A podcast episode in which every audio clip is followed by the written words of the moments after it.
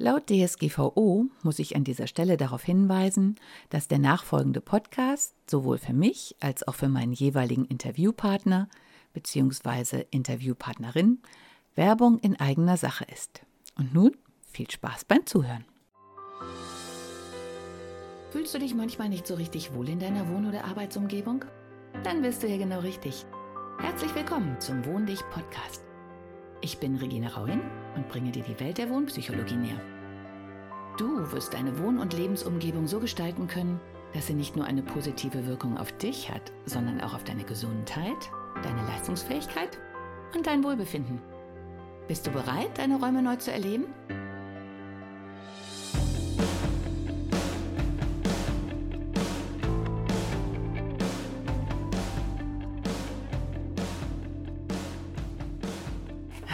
Und herzlich willkommen zu meinem Postka Podcast. Podcast. Es knirscht, es knappelt, es rappelt.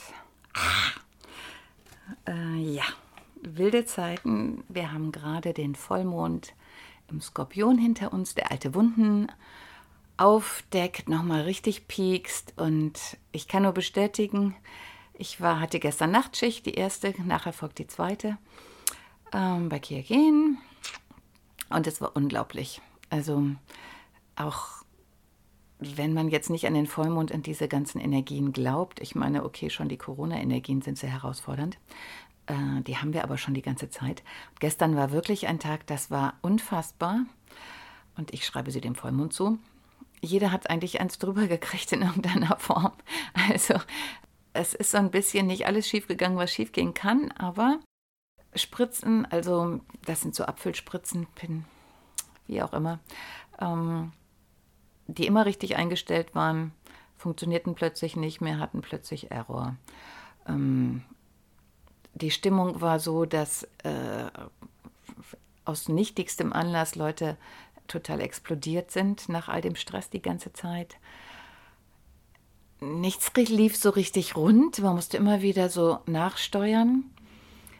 Ich war in unserer Apfelrunde im separaten Raum und inzwischen haben wir tatsächlich so eine Art Teambildung vorgenommen. Man kann jetzt einschätzen, mit wem man arbeitet und wie das wird. Das äh, erleichtert die Sache ungemein. Wir müssen uns nicht mehr die Abläufe erklären. Wir ja, spielen uns so langsam ein, wer ist wann, wie, wo, auf welcher Position. Also das entspannt die Sache total. Von daher, in welcher Situation auch immer du bist, durchhalten ist definitiv eine Alternative, weil sonst kommt man in diesen Zustand nicht. Und ich glaube, das gilt nicht nur für die Arbeit, sondern auch für Wohnung einrichten, für Umziehen, für Beziehungen, für Kinder kriegen, Hunde haben, Tiere erziehen, was auch immer, neues Auto haben, neues Handy haben. Der Anfang ist meistens sehr herausfordernd, weil alles neu ist und unbekannt, aber dann, dann wird's. Und das ist, glaube ich, auch ein gutes Statement für die Corona-Krise vergiss es einfach, dass alles wieder so wird wie vorher. Also von daher stell dich lieber darauf ein, es wird nicht mehr so sein wie vorher, die alten Sachen werden nicht mehr funktionieren. Du musst dich ganz neu einstellen und je eher du dich damit abfindest, umso besser.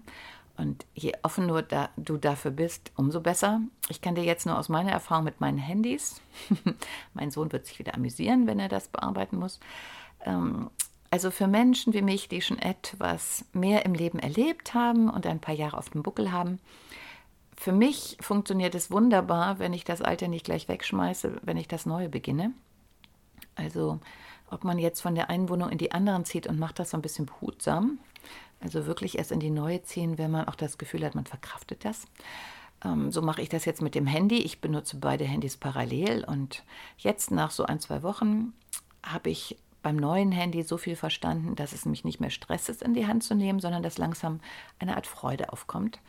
Denn es gibt Dinge, die kann ich tatsächlich inzwischen bedienen, die finde ich dann auch richtig schön und natürlich ist alles viel schicker als bei dem alten. Es gibt aber auch Dinge, die bei dem alten gut funktionieren, die ich da sehr liebe. Und dadurch, dass ich beide habe und auch wechseln kann jederzeit, ich habe den jetzt beiden so eine gewisse Funktion, also das eine nutze ich dafür, das andere dafür. Manche Dinge haben eine Schnittmenge. Also jeder, jedes hat eine Funktion. Und ich mache es jetzt so, dass die Dinge, die ich beim Alten geliebt habe, da gucke ich jetzt, dass ich die beim Neuen wieder so hinkriege. Und mich nicht einfach von dem blenden lasse, was mir da alles angeboten wird, kann ich ja später immer noch ergänzen. Aber erstmal möchte ich so haben, wie ich es gerne hätte. Ja, Titel der heutigen Folge, Sternenzeit habe ich auch vergessen, 9. Mai, ungefähr 18 Uhr. In drei Stunden muss ich wieder los zur nächsten Nachtschicht. Und trotzdem mache ich jetzt noch einen Podcast, weil ich denke, nicht nur mir geht so. Das ist das Schöne, dass ich jetzt sozusagen angestellt arbeiten gehe. Ich sehe, wie es den anderen geht und ich sehe, die kriegen es genauso um die Ohren gehauen wie ich. Die stehen genauso fassungslos da, denen zieht es genauso den Boden unter den Füßen weg und da kommen genauso alte Wunden hoch wie bei mir. Nur kann ich es bei denen ganz anders einordnen, als wenn man selber da drin steckt.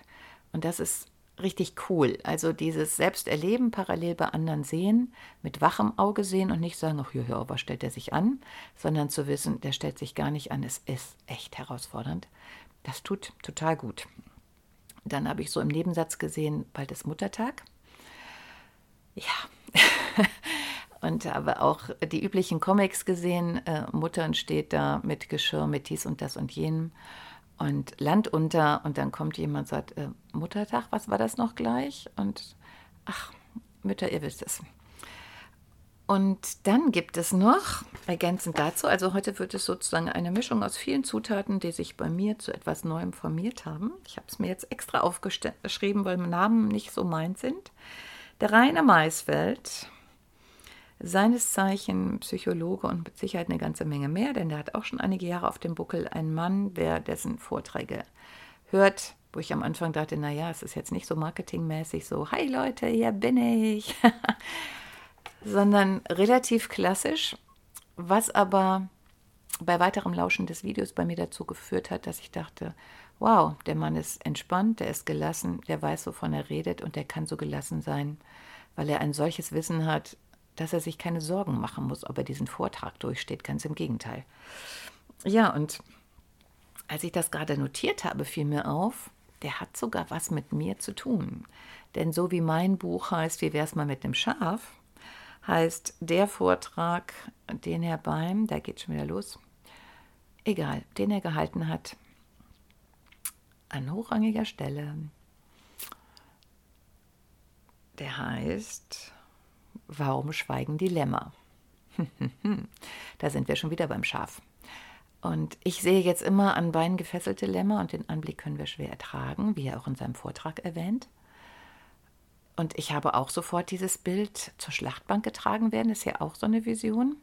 Ja, und ähm, wer auf YouTube, also kann ich nur empfehlen, dass einmal googelt Rainer Maisfeld, Mausfeld, Entschuldigung, der geht schon los. Rainer Mausfeld, warum die Lämmer schweigen. Also letztlich, warum können die gerade mit uns in dieser Krise diese Dinge machen und warum haben die das auch schon oft vorher gemacht? Ja, der Titel der heutigen Folge, jetzt beziehe ich mich endlich mal auf mein Aufgeschriebenes, die Psychologie hat festgestellt. Kleiner Sprung zu mir. Ein, äh, der nette Mahmoud, ja, seines Zeichens Türke, da kommen auch genau diese Dinge auf, nämlich durch Gehirnwäsche, bewusst gewählte Begriffe. Bei Türke rattert es bei uns einfach schon. Hey, Alter, hm? Mehr muss ich, glaube ich, nicht sagen. Mahmoud ist aber ein sehr pfiffiger Türke. Und ob er Halbdeutscher ist, was weiß ich. Auf jeden Fall ein sehr pfiffiger Mensch. Und er hat Humor. Und deswegen haben wir Mahmoud, also er schreibt sich ja Mahmud, wird aber Mahmoud ausgesprochen. Ja, und für mich macht er auch Mut, weil er sehr pfiffig ist und äh, Dinge sehr kritisch sieht und sehr weise sieht. Und ja, und weil er auch Mammut geschrieben wird, hat ihn eine frühere Chefin Ice Age genannt, wegen dem Mammut. auch das ist eine coole Geschichte. Und ich habe jetzt vergessen, warum ich ihn erwähnt habe. Die Psychologie hat festgestellt, ach, Dilemma werden zur Schachtbank getragen. Genau. Ja, Gehirnwäsche. Ähm, denn da fällt er auch rein. Und äh, ich habe ja mehrere Türken, die sich auch untereinander, weil so viele Security besteht aus Türken oder allem, was irgendwie damit zusammenhängt. Ich möchte ja auch gar nicht in diese Kategorien einsteigen. Und ja, wir haben bestimmte Visionen davon, nicht nur davon. Und die werden auch sehr gerne gefüttert und sehr gerne wird da etwas drauf aufgebaut. Und Rainer Mausfeld fasst es einfach so wunderbar zusammen, sodass ich da gerade saß und habe gedacht, ich mache jetzt sofort einen Podcast, weil diese Stimmung kann ich halt nachher nicht wieder erreichen. Jetzt muss ich, sehe ich gerade, ich muss den Umschlag, den ich in der Not benutzt habe, um mir die Notizen zu machen, erstmal wieder zusammenfalten. So schnell wie ich rede, schreibe ich auch und ähm, irgendwie hat der kleine Umschlag nicht gereicht für die drei Notizen, die ich mir eigentlich machen wollte. Ideensprudler halt. Naja, Gehirnwäsche durch bewusst gewählte Begriffe. Ich, äh, mein Hund ist leider, er ist nicht wirklich verstorben. Also er wäre sicherlich verstorben, wenn ich ihn nicht in unserem Sprachgebrauch kurz vor knapp noch erlöst hätte. Und das ist nämlich auch diese Geschichte mit den bewusst gewählten Begriffen. Ob es jetzt um Schwangerschaftsabbruch geht, was immer, ich weiß gerade gar nicht, wie bezeichnet wird was aber eigentlich in die gleiche Kategorie fällt, oder um Euthanasie, die Netzsterbebegleitung genannt wird, oder wie meine Freundin auch sagte. Und das zeigt, wie sehr man uns das infiltriert hat, um schreckliche Dinge nette Begriffe zu geben. Immer wieder das gleiche Thema. Je schöner der Begriff, desto schrecklicher das, was dahinter steht. Und Euthanasie, Sterbebegleitung und warum nicht? Und meine Freundin sagte halt so zu mir, als mein Hund so schwer krank war, ja, und ich hoffe, du hast auch im Hinterkopf, dass man Tiere ja erlösen darf, das darf man bei Menschen nicht. Und ich dachte so, ja, ich will den aber gar nicht erlösen. Ich möchte, dass der natürlich stirbt, weil ich so oft gesehen habe, dass wir tatsächlich, oh Wunder, sowohl natürlich gebären als auch natürlich sterben können dazu hatte ich genug Tiere, die das tatsächlich ganz alleine geschafft haben und das fand ich auch sehr viel besser und sehr viel selbstbestimmter. Okay, mein Hund hat leider, momentan sieht so aus, aufgrund von einem Tumor, der innerhalb von drei Tagen, drei Tagen, sehr groß und sehr schnell gewachsen ist, was mich gerade vor dem Hintergrund der Corona-Krise mit 5G und all diesen Dingen, die in den alternativen Portalen diskutiert werden und ich glaube inzwischen auch im Mainstream und den Folgen auf die Körper und die Blaumeisen, die sterben und davor waren es die Amseln und warum denn eigentlich? Und ich finde schon, dass man sich ab und zu mal fragen soll, warum solche Phänomene auftreten. Und sehr weise Menschen haben da auch wunderbare Videos zu gemacht. Ja, also diese Tumore haben sich rasant schnell gebildet, hatten zur Folge, gehe ich von aus, dass mein Sohn unter Epilep mein Sohn, oh Gott, bitte nicht, mein Hund unter epileptischen Anfällen litt, also wirklich Schaum vom Mund, äh, unkontrollierte Sachen, furchtbare Krämpfe, also unglaublich schrecklich anzusehen. Und ich musste also wirklich immer von Sekunde und Stunde und Minute entscheiden, was mache ich jetzt? Weil schließlich hat er es nicht verdient, so gequält zu werden. Und er war auch sichtlich irritiert, was da eigentlich mit ihm passiert und konnte es irgendwie auch immer nicht glauben. Nur nach dem vierten Anfall äh, musste er es sozusagen glauben. Und dann habe ich kurz entschlossen die Tierärztin angerufen, bin hingefahren. Und nachdem sie alle Untersuchungen gemacht hat und ein bisschen diese, diese Vision hatte, oh Gott, gleich, gleich muss dieser Hund wieder wie wild behandelt werden und von Pontius nach Pilatus, damit er bloß am Leben bleibt, hat sie dann halt erkannt, dass dann nicht so war. Ich glaube, ich hatte auch im letzten Podcast schon darüber berichtet ähm, ja, und dann hat sie ihn erlöst. Okay, der Hund hat sich eigentlich selbst erlöst, weil er auf dieser beim Tierarzt lag und hat für sich beschlossen, ich bin beim Arzt, der hilft mir in irgendeiner Form. Das war seine Lebenserfahrung. Wenn wir da schon hingehen, dann macht er immer irgendwas oder die, dann geht es mir danach besser. Und deswegen konnte er sich da endlich entspannen. Und sein Herz war halt, bevor wir ihn dann ähm, ja erstmal diese Beruhigungsspritze gegeben haben, war sein Herzschlag schon so schwach, dass es wahrscheinlich eh nicht mehr lange gedauert hätte. Und der ist wirklich, kann man auf den Fotos auch auf Instagram bei Unterwohndich ähm, super sehen. Er hat sich wieder in ein ganz entspanntes, normales Hundewesen verwandelt. Ich hatte darüber berichtet, fällt mir jetzt ein. Ja, und dann habe ich die Rechnung, die musste ich ja dann ähm, ja, musste ich nicht, aber habe ich der Versicherung eingereicht zur Erstattung. Ich hatte nämlich eine Hundeversicherung. Ja, die nicht dazu geführt hat, dass ich den Hund jetzt noch habe, aber einiges an Kosten übernimmt. Und auf der Rechnung habe ich erstaunt festgestellt, dass da Euthanasie angegeben war und dahinter stand explizit Tötung. Und das fand ich sehr beeindruckend, deswegen möchte ich es hier erwähnen.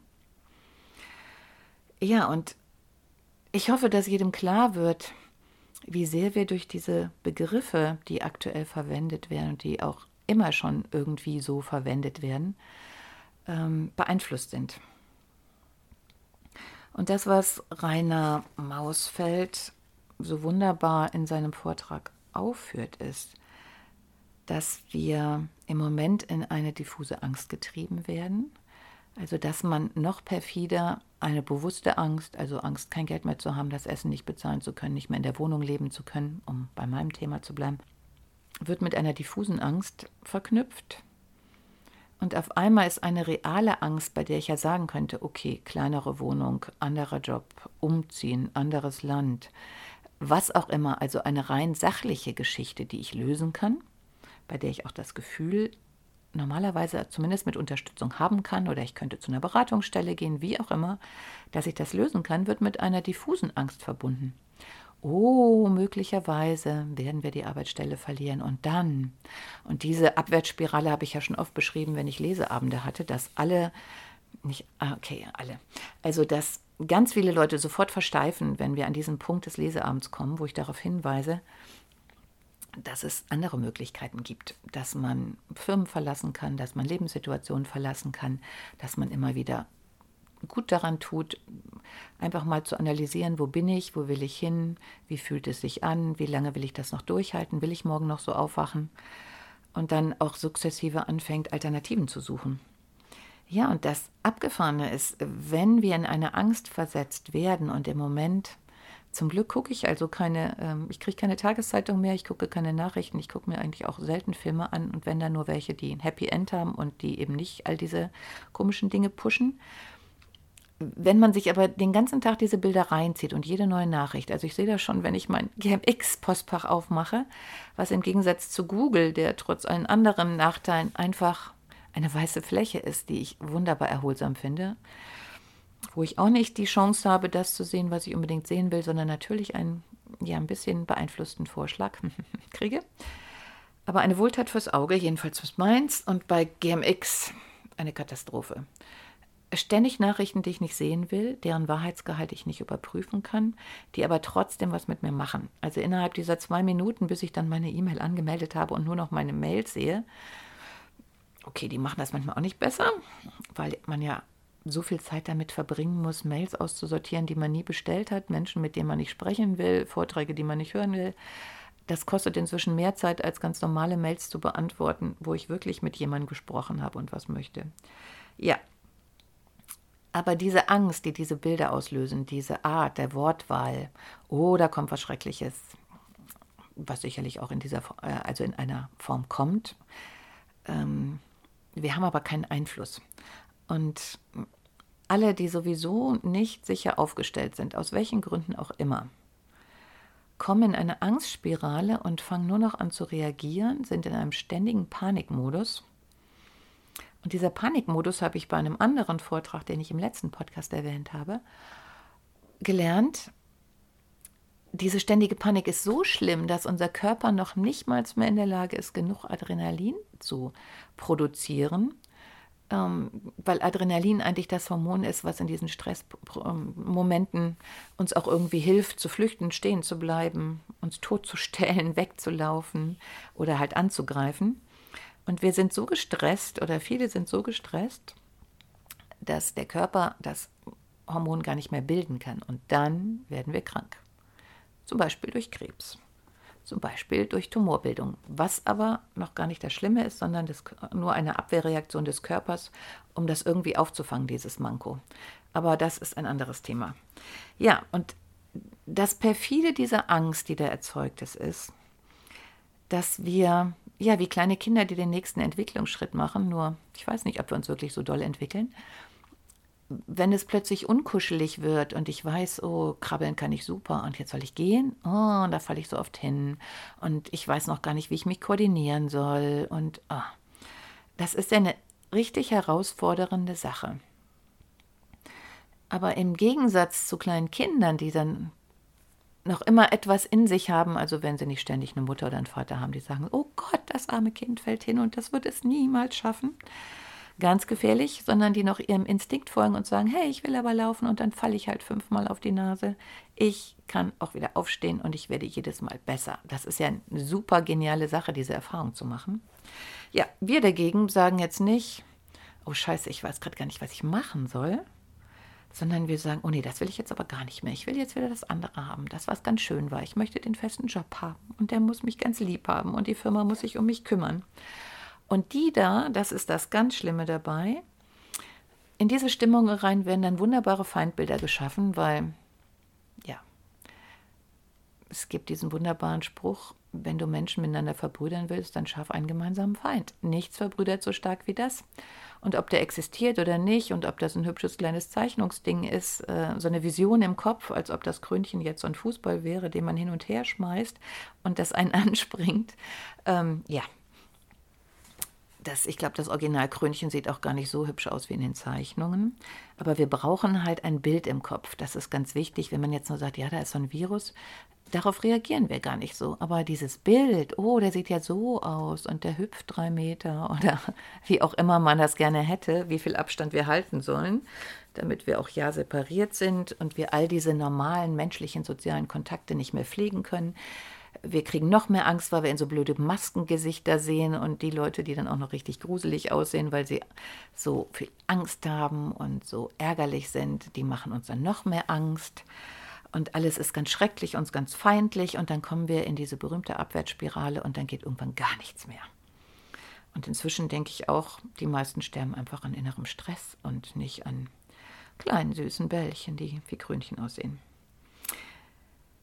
Ja, und ich habe tatsächlich immer noch das Jogginggeschirr. Ich habe nämlich jetzt ein Jogginggeschirr gekauft, weil das die einzige Leine war, die ich gestern als sinnvoll erachtet habe. Ich jogge aber gar nicht. Ich hasse Joggen. Um, ähm, und dann habe ich auch so gedacht, dass das ja auch genau das ist, was bei uns kreiert wird. Wenn ich jetzt jemandem entgegenkomme und jetzt nicht unbedingt unsportlich aussehe, was meiner Meinung nach der Fall ist, und dann sehen die das Jogginggeschirr und sehen die kleine wilde Wutz an mir dranhängen dann werden bestimmt 80 Prozent der Leute denken, wenn ich daher spaziere, ach ja, die macht ihr Frühlingstraining und super, die ist ja so fit und so tapfer und geht mit dem kleinen Hund bestimmt 10 Kilometer und dass die gerade geht und nicht joggt, das ist bestimmt nur, weil der Hund gerade einen Haufen machen musste oder sie sich mit jemandem unterhalten hat, was ich ja ständig tue.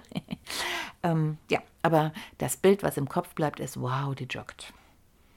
Stimmt aber gar nicht. Und ich denke, ganz viele Dinge, so wie beim Mammut oder dem Ice Age Mann, dem ja sicherlich auch einiges untergeschoben wird, nur weil er so aussieht, wie er aussieht, gehen dann so Prozesse ab und die werden auch liebevoll gefördert. Ja, und ob es nicht schlimm genug wäre, habe ich auch schon oft beim, nach meinen Erfahrungen im Cirque gesagt, der Fokus wird auf was Unwichtiges gelenkt, so wie jetzt das Krönchen. Ja, und im Hintergrund entzieht man uns mal eben die Grundrechte.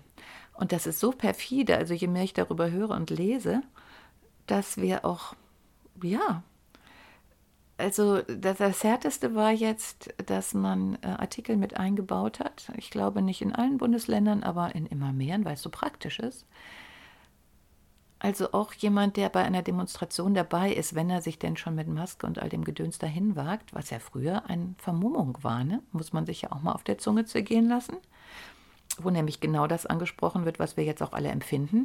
Ich erkenne den gar nicht mehr so unbedingt und der sieht auch nicht so besonders toll aus, wenn ich den Mund nicht sehe. Ähm, Menschen, die angewiesen sind, von den Lippen abzulesen, haben jetzt keine Lippen mehr, von denen sie ablesen können. Sie können nur noch in die Augen gucken und sagen, ist der nett oder nicht? Oder will der mir was? Oder hm, gehe ich lieber weiter? Wie auch immer. Ja, also es gibt da so nette Gesetze und ähm, ich bin jetzt kein blauer Typus, wie man sich denken kann, aber das sind die Momente, wo auch ich meinen Entdeckergeist Richtung Kleingedrucktes äh, entwickle. DSGVO ist da auch ein wunderbares Betätigungsfeld. Da hat man auch so nette kleine Absätze eingebaut. Und ja, auch da hat man Dinge so gemacht, und das haben wir damals ja schon alle festgestellt.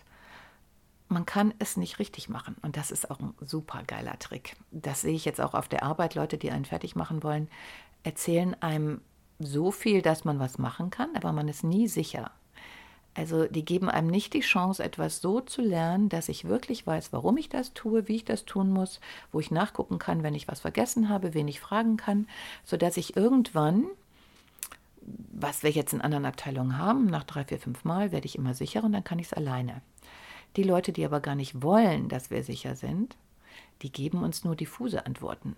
Und am besten noch jedes Mal eine andere, sodass man, und das kann ich jetzt auch bei meinen Kollegen, den neu dazugewonnenen sehen, dass nicht nur ich total verunsichert bin, sondern auch die anderen, weil das, was gestern noch galt, gilt morgen schon nicht mehr.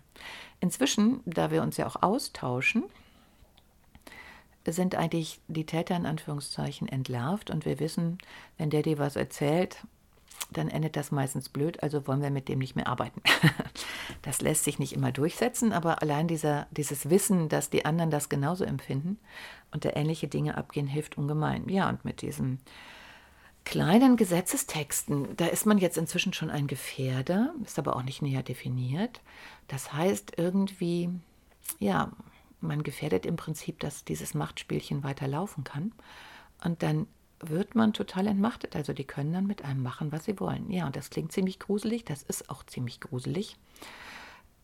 Ich äh, habe es jetzt nur in dem einen Video gehört. Jeder, der sich dafür interessiert, kann gerne all diese neuen Verordnungen mal in Ruhe durchgucken. Wahrscheinlich ist auch das schwer nachvollziehen, weil auf einmal so viele neue Dinge mal ebenso rauskommen. Auch eine Sache, die ich bei uns in der Firma feststelle. Auf einmal hängt ein neues Blatt und bei uns ist halt so, dass da neue Vorschriften immer bebildert werden. Also diese Maske hier ausziehen und dann in diese umwandeln, seit wir halt auch mit Maske rumlaufen wollen. Und ich habe jetzt schon gesagt, ich bewerbe mich als Zettelkleber, weil erstens bin ich dann informiert, zweitens komme ich rum und ich kenne mich viel besser aus als alle anderen. Lauter deutliche Vorteile. Außerdem ist noch höchst spannend, immer informiert zu bleiben.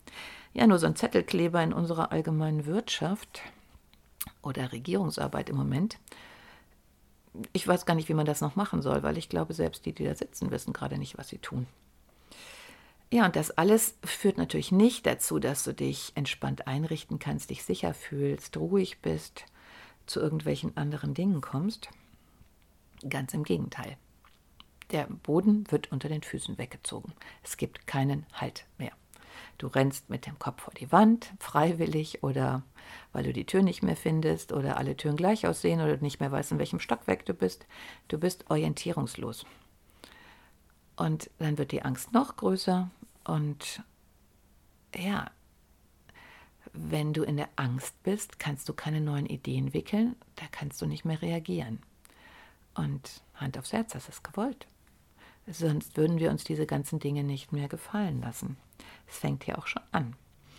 Warum? Warum ist Muttertag und die Mutter hat eigentlich selten einen Tag, wo sie völlig entspannt ist? Warum habe ich Kolleginnen, die sich auch wirklich nur spüren, wenn sie wie wild irgendwie im Akkord arbeiten, obwohl wir das gar nicht müssen? Und dann habe ich mal so zugehört, was sagen die? Die kommen ja aus ganz anderen Ländern, Ländern, mit denen ich vorher nichts zu tun hatte. Haben wir dann auch festgestellt. Und jetzt, wo wir uns besser kennen, bewährt sich so ein bisschen, dass ich dann auch ganz offen gesagt habe, Leute, erstens, ich verstehe euch auch nicht so gut, weil ich habe eure Sprachmelodie, die ganzen östlichen Sprachen, ich habe es nicht gesagt, aber das schwebt natürlich drüber. Der Osten war immer unser Feind. Kalter Krieg, damit bin ich groß geworden. Tschernobyl, damit bin ich groß geworden. Und jetzt kenne ich Leute, ja, der Bruder einer Kollegin ist wegen Tschernobyl gefahren, weil sein Herz geplatzt ist. Das sind so Dinge, die sind bei uns nicht so richtig angekommen. Viele Dinge sind bei uns nicht so richtig angekommen. Und oh Wunder, auch diese Menschen sind ganz normale Menschen mit allen Vor- und Nachteilen. Und die können total liebenswert sein. Also genau diese Kollegin sagte dann zu mir, ja, Regine, du bist ja die einzige Deutsche. Und ähm, wie geht's dir denn jetzt so mit diesen Dialekten? Und die hat sich total gewundert, dass ich gesagt habe, wisst ihr was, ich finde es schön, wenn ihr während der Arbeit ukrainisch, russisch oder kasachstanisch spricht, weil das ist echt, also das ist eine Wortmelodie, weil die die Sprache halt können. In, die in Deutsch reden zu hören, ist ein bisschen anstrengender für mich, weil ich die Sätze umstellen muss, weil das ein Dialekt ist, den mein Ohr noch nicht gewohnt ist. Es wird besser, aber ich finde im Originalsprachen halt besser. Und die sind dann völlig irritiert, dass ich das toll finde und dass ich mich damals halt mit dem Japanischen beschäftigt habe und man mir jetzt abnimmt, wenn ich sage, hey, dann bringt mir doch ein bisschen Russisch bei oder Ukrainisch oder Kasachstanisch. Ihr seid die Menschen, über die ich nur in der Presse gelesen habe, habe ich auch noch nicht so gesagt, aber das ist uns allen klar, weil das durchaus sehr pfiffige Leute sind. Was auch erstaunlich ist, die Bezahlung liegt ja bei um die 10 Euro, dass wir jetzt, okay, Resonanzgesetz, gleiches, findet sich. Wilde Lebensläufe haben eigentlich alle Chefin gewesen sind in anderen Bereichen und beide Seiten kennen.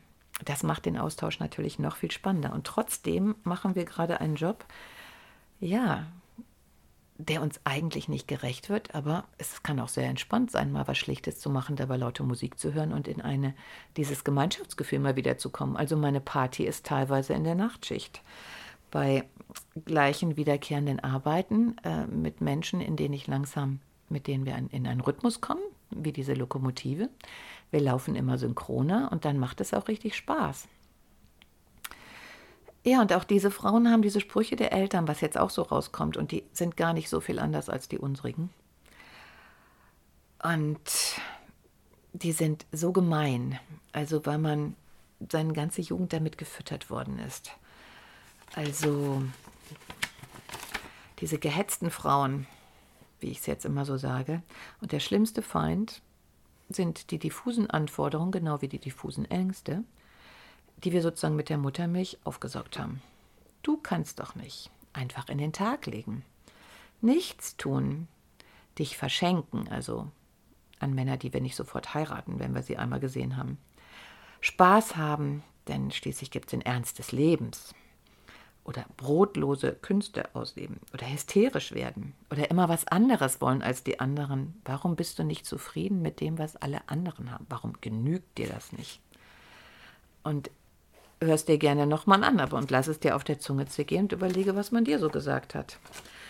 Ja, und das, was auch noch dazu kommt, ist die Architektur, Shaka Shaka. Also auch darüber gibt es natürlich dicke Bücher und ich kann jetzt ganz schlicht bei uns in der Firma sagen, der einzig deutsche Kollege, der laut meiner russischen Kollegen dann leider unhöflich ist, wo sie nicht ganz unrecht hat, der hält einem ja gar nicht die Tür auf, ähm, der kommt auch aus anderen Dingen und weiß auch, wie es ist, wenn man in schickeren Umgebungen arbeitet. Und der hat für sich die schönere Kantine entdeckt, also die den Namen auch verdient. Und hat mir das irgendwann so, komm doch mal mit, wo ich hingehe. habe ich natürlich gemacht.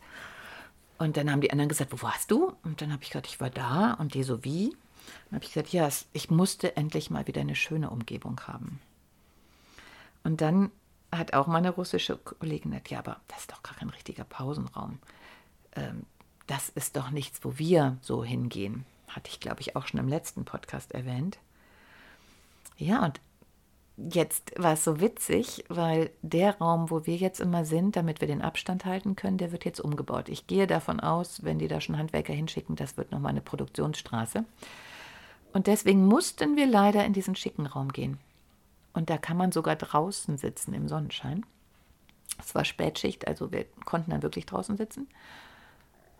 Und wir haben es schon irgendwie genossen. Und danach ist mir aber klar geworden, wenn man einmal in diesem Raum gesessen hat und sich das so auch richtig einverleibt und auf sich wirken lassen hat, dann macht das ja was mit einem. Denn fördernde Architektur gibt einem das Gefühl, etwas wert zu sein. Wenn du schön eingerichtet bist, dann gönnst du dir ja auch was. Dann wertschätzt du dich. Und wie beim Wein kann man auch schlechten Wein relativ gut ertragen, wenn man nicht weiß, wie der gute schmeckt. Und so ist das mit der Architektur auch. Du kannst die billigen Fliesen nehmen und findest die super. Hast du aber einmal die wirklich schönen oder die, den teuren Stoff, der sich super anfühlt, in Händen gehabt, dann wird es schon ja eine ganz andere Nummer, das nicht auch haben zu wollen. Und ich habe dann nämlich auch festgestellt, dass mir die Arbeit viel schwerer erträglich war, als ich in dem schönen Raum war. Und dann wurde mir so bewusst, dass es nicht um die 30 Euro ging, um die teurere Leuchte, in, teuer in Anführungszeichen, in den Pausenraum zu hängen, sondern es geht darum, dass man den Menschen, die man eh viel zu wenig bezahlt oder deren Leistung man nicht genug würdigt, ja, da muss man das durchziehen. Ich kann die nicht in tolle, schicke Räume setzen und denen nur 10 Euro bezahlen, weil das passt nicht zusammen und das merken die. Und dann stellen die fest, da stimmt doch was nicht. Und hier sind ja Leute, die kriegen viel mehr. Und ähm, ich glaube, vielen ist im Moment noch nicht bewusst, wie viel mehr andere Menschen kriegen. Und nicht unbedingt dafür, dass sie mehr Arbeit verrichten, denn für die 10 Euro, finde ich, ackern die hier ganz schön. Ich natürlich dann auch, zwangsläufig irgendwie, um diesen Fluss aufrechtzuerhalten. Ja, und dann war ich rapperzapper wieder bei meinem Thema Wohnpsychologie.